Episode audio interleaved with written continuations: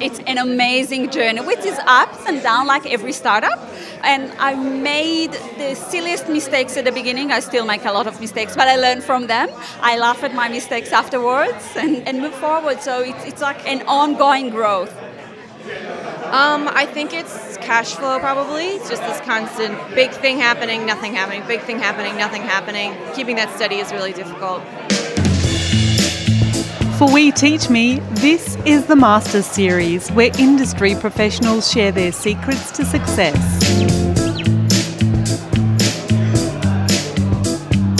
I'm Serpil Senelmis from Written and Recorded. The first five years of any business involves many challenges, rewards, highs, and lows. And once the business concept is tested, it's important to respond to the market to meet and exceed expectations. That requires systems, processes that enable the business to function, grow, and succeed. It can take a lot of hard work, and we've got two experts in harnessing people power. Adam Stone is the founder and CEO of Speedlancer. It's the world's fastest freelance marketplace, delivering work in just four hours. Adam says the key to successful navigation of the early years of business is to be a straw, not a sponge. It wasn't my quote at all, um, but it was be a straw, not a sponge. So instead of trying to absorb all the knowledge that's coming, just pick and choose the advice that you feel is relevant because you've got some understanding of your target market. So you know where you're headed for the most part and where your vision is. So it's important to be able to pick and choose the advice that you want to listen to. We'll hear from Adam soon, but first, a professional startup grower. Ruby Lee co founded Tribe 9 to help fund startups to scale up and achieve their potential. After a decade working in HR and recruitment, Ruby is passionate about helping fledgling businesses to hire well. Ruby says in the initial phases of your business, you should do a bit of everything before you start outsourcing. It's so awesome to be here.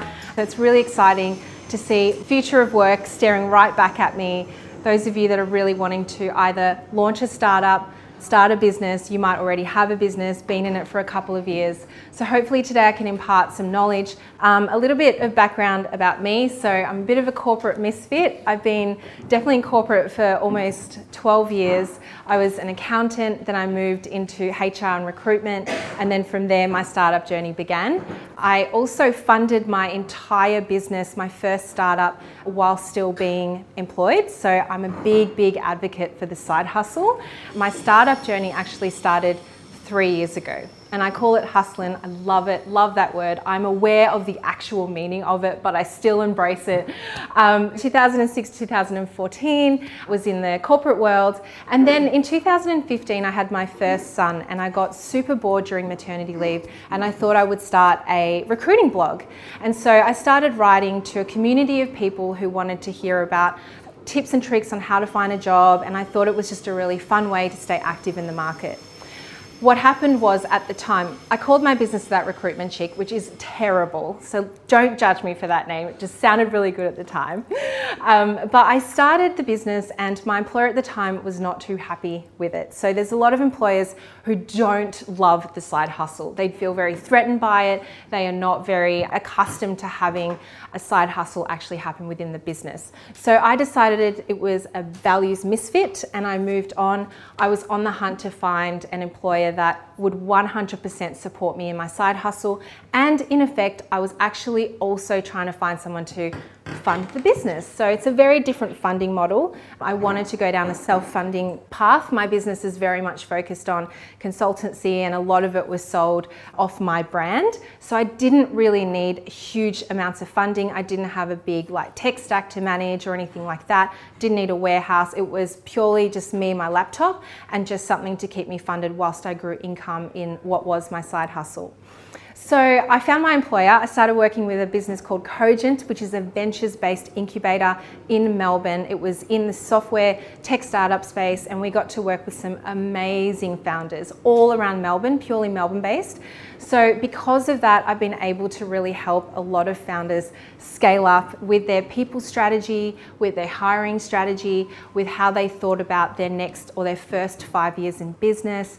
And it became my world. And so, I got to really interact with a lot of brand new startup founders who were anywhere from you know $100,000 worth of funding up to 5 mil. So it was really cool to kind of be up on that spectrum and at the same time be building my side hustle which cost me less than $1,000 to start up. So I kind of had that really nice perspective across the board.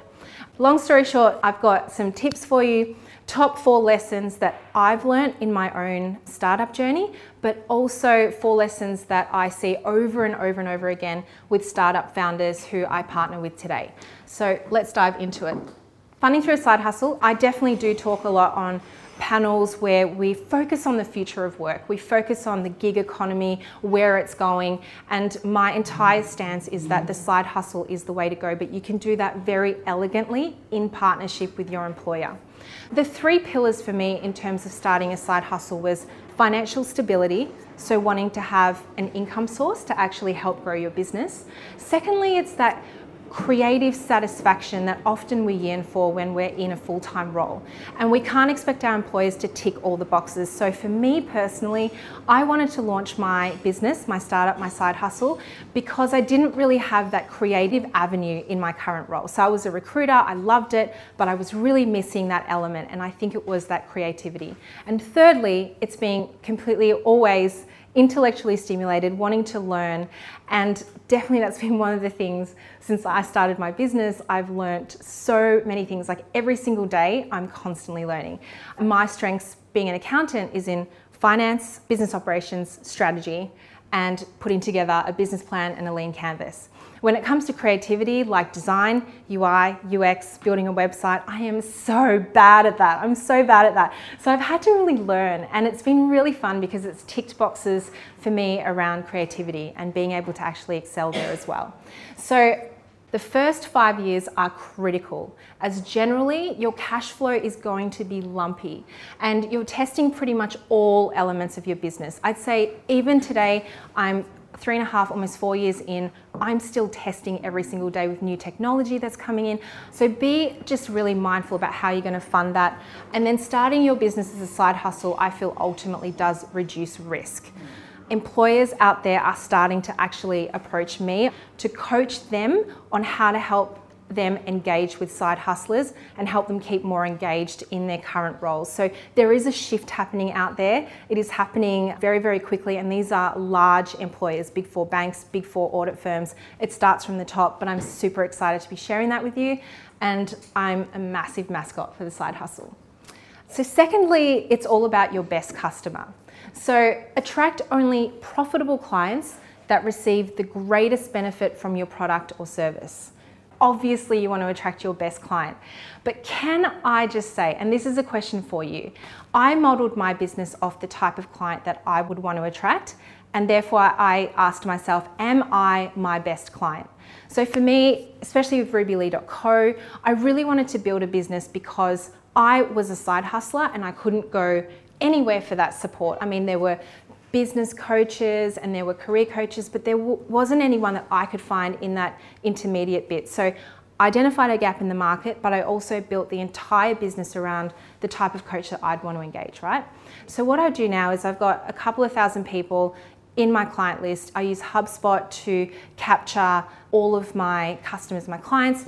And so quite recently, I went through it and literally line by line had a look at who are my most profitable clients because we all know that as soon as customers and clients buy from you, they will continue to buy from you unless you significantly fuck up. Can I drop the F Yeah. Okay, yeah. So seriously, I'm like, podcast.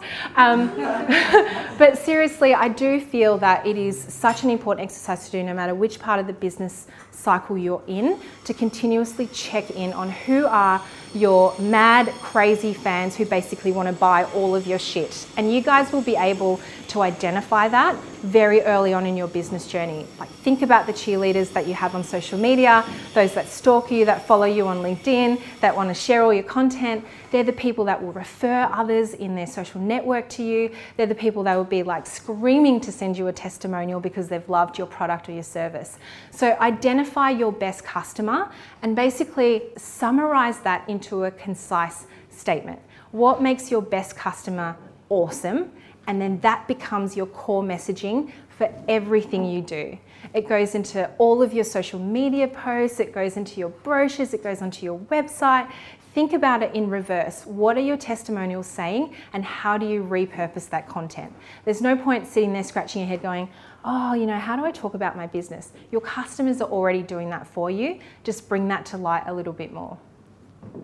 This is me with my people hat on and my HR hat on, and I have to talk about this because a bunch of you are hitting that four to five year mark in your business journey. And usually at this point in time, you know your customer base, you're ready to grow, you're ready to scale, and then you think, I've got to actually employ people if you haven't already. And so the most common roles that I would see come to me would be sales, definitely on the developer side of things, and design and UI.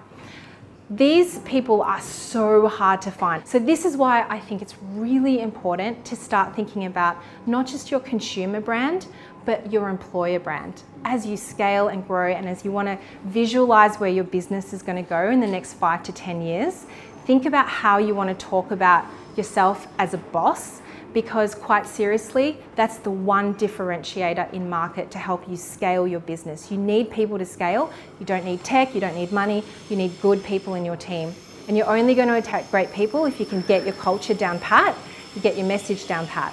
Employer value proposition is really about knowing what an employee would want for you. So for those of you that are in current jobs or in current roles, what keeps you at your employer? That's what an EVP is. What attracted you to work with them? That's what an EVP is. And so, in reverse, as you're thinking to hire, why would someone want to come and work for you? They want to know what kind of boss you're going to be.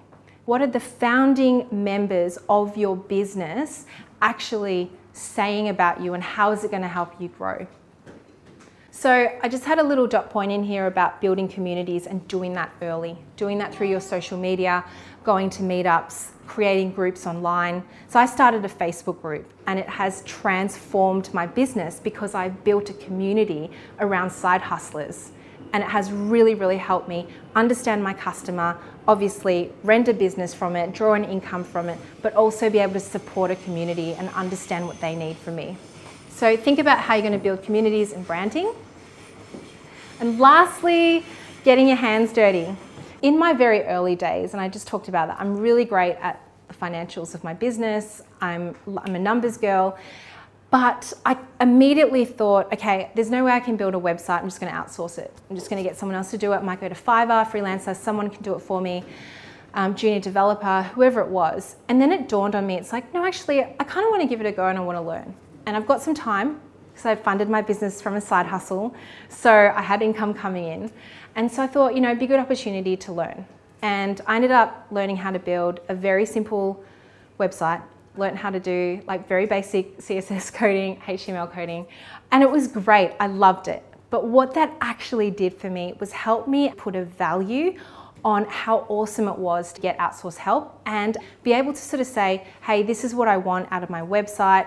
I know that it does take time. I've given it a go. So I understand what I'm asking from you is going to be quite tricky. And it just gets you that one step more savvy and a little bit closer as you're building your business around how to negotiate, where you place value, what services you actually need, and where your strengths are. But there comes a point where you do need to let go. And you know, I know a bunch of us, we're founders, we're startup founders, and you just kind of have this like control freak quality. I call it a quality because mm-hmm. come on, it is. But you know, you kind of want to be able to go, right, like where is now my time best spent? So as you start to move through that first five years, like if you're hitting the two to three year mark and you're still doing your accounting and finance and you're not using someone like an MYOB to help you automate your financials, then you really should be thinking about how you're going to be doing that. So I say this with get your hands dirty in the early stages. If you are heading towards the three to five year mark, start to think about how you'll outsource. That's it from me. Thanks, guys.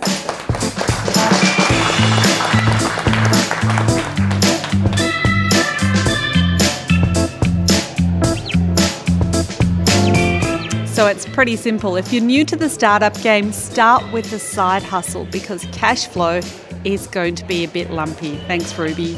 In a moment, we'll meet Adam Stone, who founded the world's fastest freelance marketplace.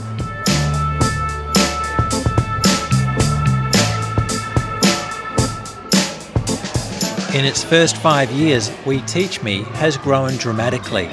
They've helped many businesses to provide training workshops while reducing costs, and they've given even more people access to those workshops to learn the skills they need.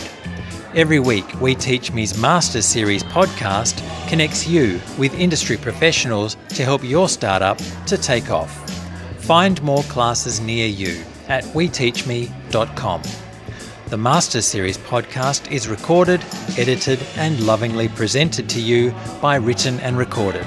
Journalists for Hire, Written and Recorded create content strategies that support your first five years in business. From blogs to podcasts, social media to feature articles, Written and Recorded create effective content that customers enjoy. Find out how content can support your business at writtenandrecorded.com. And now, back to the podcast. Adam Stone got started early as an entrepreneur at the age of just 12.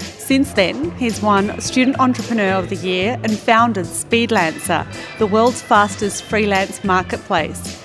Adam believes the key to startup success is having affordable people power available when you need it.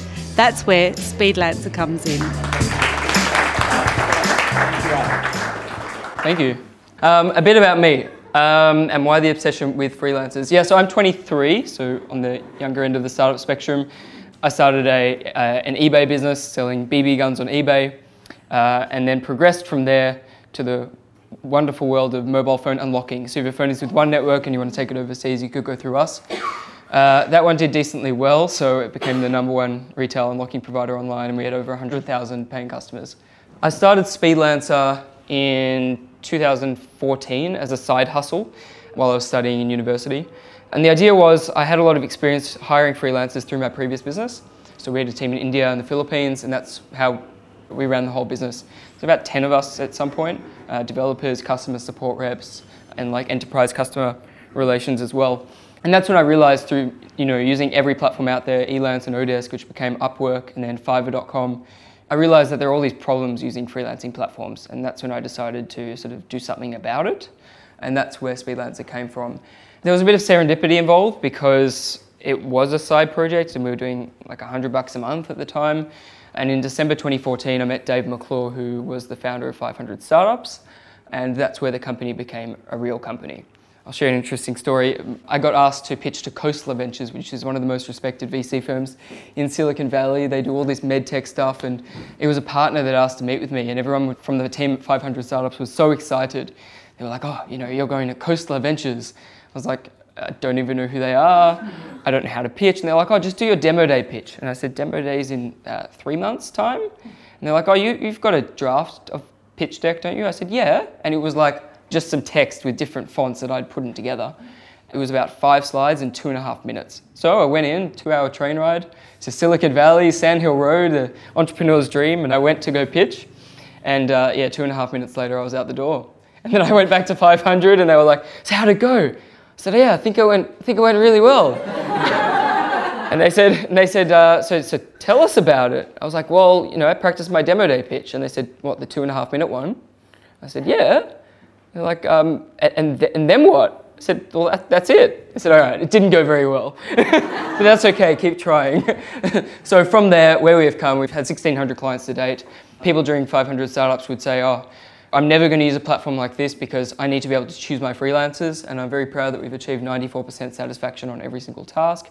So that's a four out of five rating or above. So what happens with Speedlancer, instead of hiring a freelancer, the whole premise of, of what we do is that we're an outcomes-based kind of platform.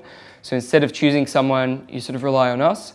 Uh, we've got a network of 500 curated freelancers, writers from Inc., The Guardian, Huffington Post, Wired, VentureBeat, someone from Oprah Winfrey's network, designers who are creative directors from around the world, data entry people who help with like lead generation and sales stuff, and also some front-end and back-end developers for your common WordPress type things.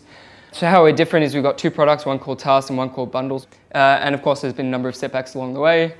So I had a, um, a visa rejection for a good two and a half years, which led to failed fundraisings.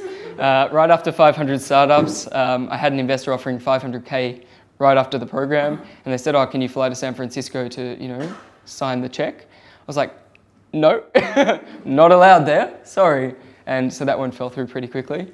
Uh, so for two and a half years, I wasn't even allowed back, which uh, meant I had to raise some money from Australia. So I raised a, a small amount of money from the Murdoch's Venture Fund, which was really exciting, uh, and some other angel investors. You know, after pitching to 100 people, eventually you get one. Finally got the visa sorted about six months ago, uh, so that's been really helpful. The other setback, well, not really setback, but advice was listening to the well-intentioned advice of others who don't really understand your vision. So sometimes when you're trying to break things, you know, you're trying to innovate in an area, people just don't understand it, and that's fine. It's not their job to understand it, it's your job to have a product that actually makes sense to them if they're a potential customer. So sometimes when you have mentors, you know, their job is to provide advice based on their background, but that's not necessarily going to apply where your business actually comes in. Because you're working on different things and you're trying to break rules. And when that happens, you kind of have to choose. So I heard a quote the other day, um, which actually MYOB quoted me on the other day as well. It wasn't my quote at all, um, but it was be a straw, not a sponge. So instead of trying to absorb all the knowledge that's coming, just pick and choose the advice that you feel is relevant because you've got some understanding of your target market. So you know where you're headed in, for the most part and where your vision is. So it's important to be able to pick and choose the advice that you want to listen to. Uh, the other one is lack of distribution models. And then the extension of that is matching your pricing models with your distribution models. So distribution is how you get your product out there, be it marketing or sales, inbound, outbound, paid acquisition, free, SEO, cold email, PR, all of these things. Uh, and then the part that people don't talk about very often, and it took me a good two years to actually figure this out, was that pricing has to actually fit into your distribution strategy. So I'll walk through that in a minute. Things we've done well over time. So I come from a, like a bootstrapping background, if you want to call it that, so self-funding as opposed to fundraising. My habit is, and I, I think it's important to be able to at least stop through break even, if not profitability points whenever you can. So just the fact that you have, you know, a month in your profit and loss statement that shows what the numbers could look like if you were to break even. It sort of proves to investors that you can, and it proves to yourself that you can do that as well. So people will always ask you, so how much runway do you expect this fundraising will have? And they always hate it when I say, oh, you know, okay, let's say 12 months, but realistically, I'm not going to let the company die. Sorry. Even though that's sometimes what investors want because they're aiming for 10 to 1 odds. So, you know, they like to see you break everything in the worst case but I think it's important to be able to stop through break even. Also having a process oriented company, because I have used freelancers to run my previous business, that's something that I had to do innately, but it's something that I find a lot of people don't do. So they run their businesses as people focused companies, which is fine, but as long as you as a founder are not relying on that one person, if they have to leave, or if they quit, or if they're underperforming. If someone wants to work for me, I make it clear from the very first engagements that they have to document everything they do. And that helps them because if we do really well, or if they do really well, then I can promote them in a second and they can hire someone really quickly under them and maintain a process. And that also means that we can effectively use that combination of in-house, outsourced, and obviously Speedlancer type talent and fit that into the processes rather than not having a process and you don't know where everyone fits together, where freelancers probably won't work out. I've got here sales is actually all down to its pricing models. That's something that people don't often think about. So we started off with $50 tasks. That is where one person submits one task on Speedlancer and one freelancer delivers it, normally within four hours. And that's what we call like a $50 task. That's like a token amount between 50 to 150 bucks typically for your typical four hour task. Some freelancers deliver their work in 10 to 20 minutes. So, you know, they can do a bunch of these and actually earn some decent uh, income as a gap filler as well. But what we realized was that we weren't really getting much traction because our sales model was cold email. And if you're doing cold email, then surprise you have to follow up with a call. And if you do a call and some of them, say one to 10, are actually converting onto a $50 product, doesn't really make much sense. Made sense to everyone else, just not me. I was a bit late to that game. And that's when we thought to develop the bundles product, which is what is so different about Speedlancer. So with our bundles, instead of hiring one freelancer or instead of getting one task done, what we do is we string together a bunch of tasks and we've got a patent pending platform, a workflow based platform. What is this, a freight train? So we've got a patent pending platform called Bundles, and it's a workflow-based system, meaning that we can string together multiple tasks in a certain order. So let's say you want a sales development campaign, we'll do the lead generation, the sales copywriting, the lead enrichment, the email sending, and the following up. And then we actually have a sales development rep who sits on the inbox and monitors every day to check the inbox and nurture these people into warm leads. Or it could be a content marketing campaign where we do the planning, 20 topic ideas, then the research, then the writing, then design. So that's what we call bundles, and funnily enough, it's 10 times the price. So it's actually an upsell from just tasks straight to bundles, but it actually adds more value to our customers. So I'd say it adds more than 10 times the value because instead of having to manage all these different types of talent and somehow create a workflow, we just do that automatically. So that's something that our customers have really enjoyed. And then we got to the concierge plan, which is $6,000. And we had to do that because it didn't make sense to sell a $500 product with a cold email and then a phone call. It only made sense to jump on the phone for like a $500 a month plan. And that actually helped us engage new customers and excite them because they were so used to dealing with freelancers, working with them long term and maintaining that relationship and that point person. So I said, okay, why don't we give you that point person as a concierge? We add them onto Slack, which is a live chat platform, and they can actually you know, stay engaged with us long term. Surprise, that actually helped us score new customers and it increased the lifetime value. And then some customers end up upgrading and referring other customers as well. So upselling, cross-selling. So now it makes a lot more sense to fit in with our distribution strategy, which we already knew about, which is cold email, and retrofitted the products to fit that. So that happened to work well for us. And that correlated with our growth. So during 500 startups, we were doing a few thousand dollars monthly recurring revenue. Well, it wasn't actually recurring at all. About 18 months ago, launched the bundles, and that doubled it. But within two months of launching the concierge plan last year, we grew four times just by having that pricing model fit the distribution model. And it also helped close new sales. So within two months, we'd only gotten two months of revenue out of them, but I think it doubled the sales rate as well. So that's probably how we got to four times. Actually, I learned from one of our advisors a few years ago, and it just took me a while to actually learn this, the importance of having three tiers of pricing. And it's we almost have three tiers in a sense. We've got the task bundles and the concierge.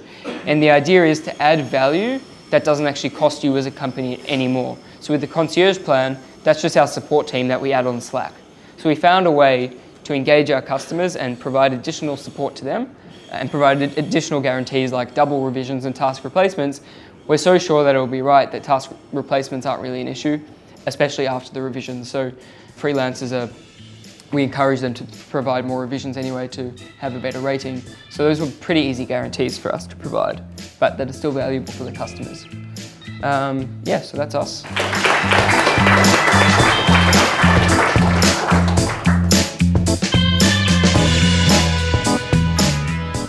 Wow, what an impressive 23 year old. When I grow up, I want to be just like him. Thanks, Adam, and thanks also to Ruby. I'm feeling a lot better about my first five years in business now, although there's plenty of work still to be done. Next week, building a powerhouse brand.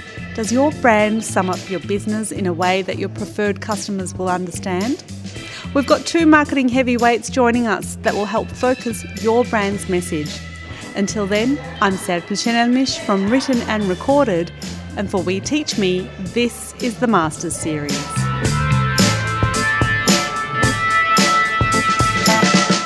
Um, and there's also product market fit, which some of you are probably more familiar with, uh, which is how your product and your market have to fit. I deserve a PhD for that one. Um,